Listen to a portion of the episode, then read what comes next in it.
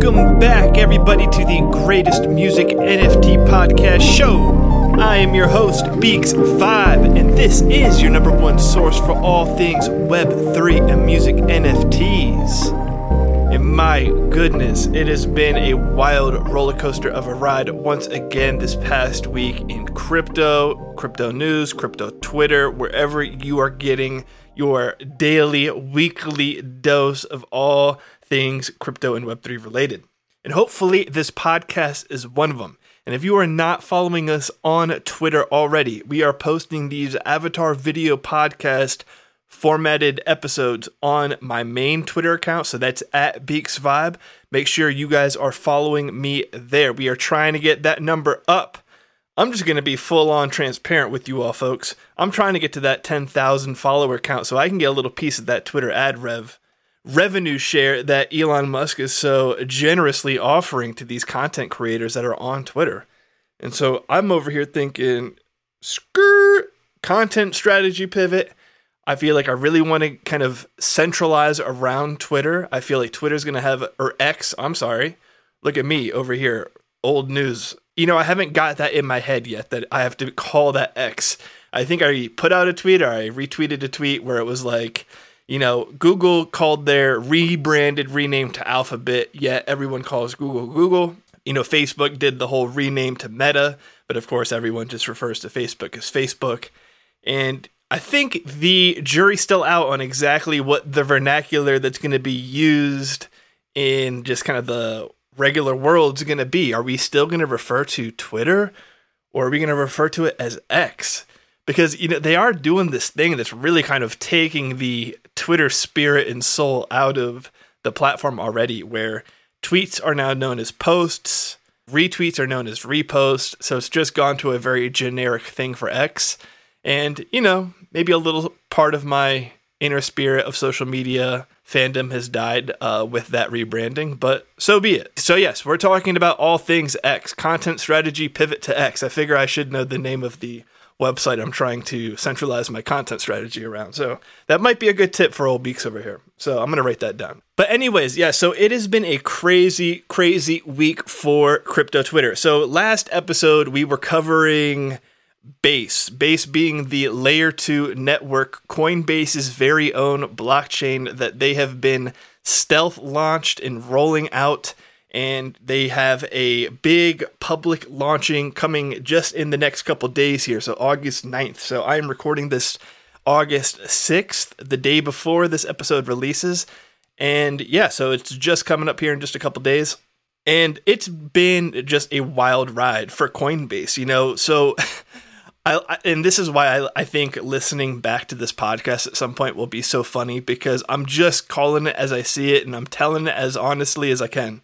So last week, right, it was just I was trying to be neutral. I wasn't trying to be like a shill. I wasn't trying to like hype it up. I wasn't trying to sensationalize anything about it. I was just trying to matter of fact report the news. And so, but I think I gave a little bit of like a benefit of the doubt type of generosity in terms of my reporting. And I was just going, you know, Coinbase, it's a reputable name, everyone knows it, so on and so forth. And that still holds true. However, within this week that I just kind of neutrally, innocently talked about that and was just kind of like, hey, well, you know, we'll just kind of see how the bridge launch happens and we'll see how like the main rollout happens. Well, this is what's happened, guys. I'll just get right down to it. So, as we've kind of talked about multiple different times and various occasions, it is ultimate shitcoin meme coin season right now.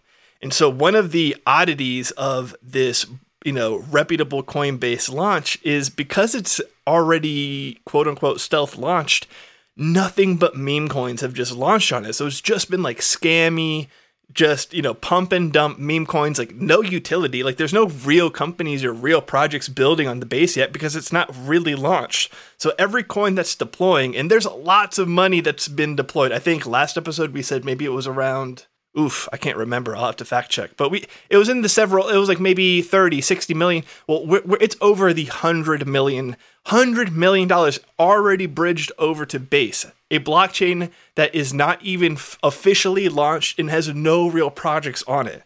So that's the type of liquidity we're talking about with the veracity of shitcoin meme coin season.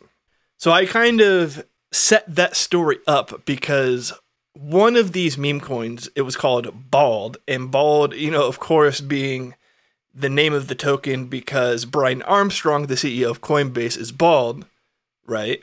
Because that, that's what we do in meme coin season. that we just name the tickers after the memes. And it's funny. And they create pump and dump viral moments, like very sensational. I mean, it's uh, it's honest to God, it's almost like the TikTok of like crypto trading it's just it's here. It catches a moment. It catches a little money valuation speculation whatever you want to call it and it's here today gone tomorrow whatever. However bald was not just a typical scammer pump and dump. This had some legs to it. So out of all culprits you know when you think of these pump and dumps there are culprits that are the owners of the contracts that you know originally deploy these. So if it becomes a rug pull, if it becomes a scam, obviously there is still kind of like you know we want to find who the you know bad people in this space are that are kind of scamming the community at what. I say that all to say that basically the number one most unusual suspect number one became a huge viral story, which was Sam Bankman Fried and there was just all kinds of stuff. I mean, there were language specialists that were out that were trying to apply the original tweet Twitter account of the base token versus Sam Bankman Fried's tweets and the way they, you know, texted was the same. You know, they would say words the same way, they would type things the same way.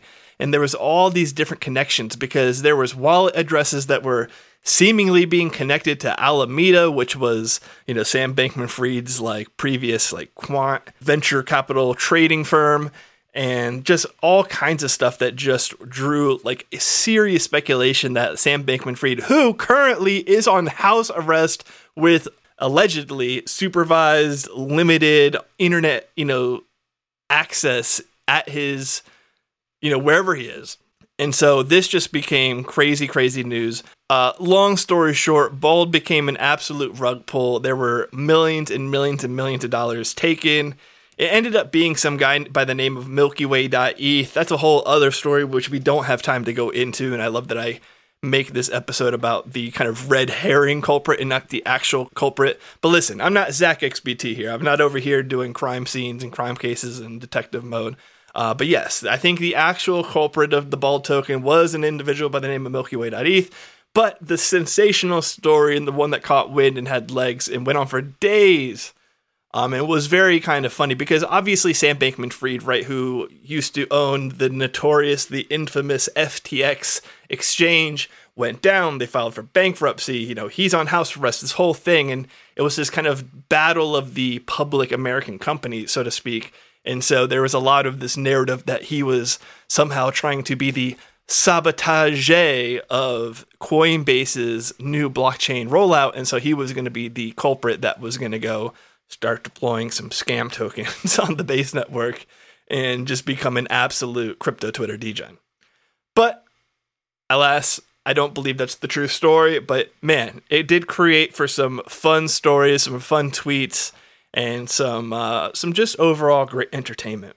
And I think we're going to talk about that next episode. I'm actually going to give a little bit of a heads up, wink, and a nod to something we're going to talk about, which is kind of the approach and the mentality to crypto and just all of Web3, I think, because I feel like over the last two and a half years or whatever it's been that I've been in crypto, I have gone through several different periods where you know I either wanted to like go full time Web three and I was like a diehard believer.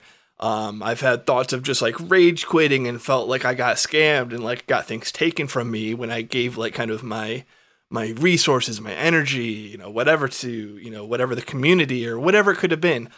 And I've also had these thoughts of like kind of accept it for what it is. It's this like very risk on like asset class, you know, like don't you know, just kind of keep everything at an arm's length distance. So I'd love to d- dive a little deeper into that topic because, you know, people always talk about mental health this, mental health that.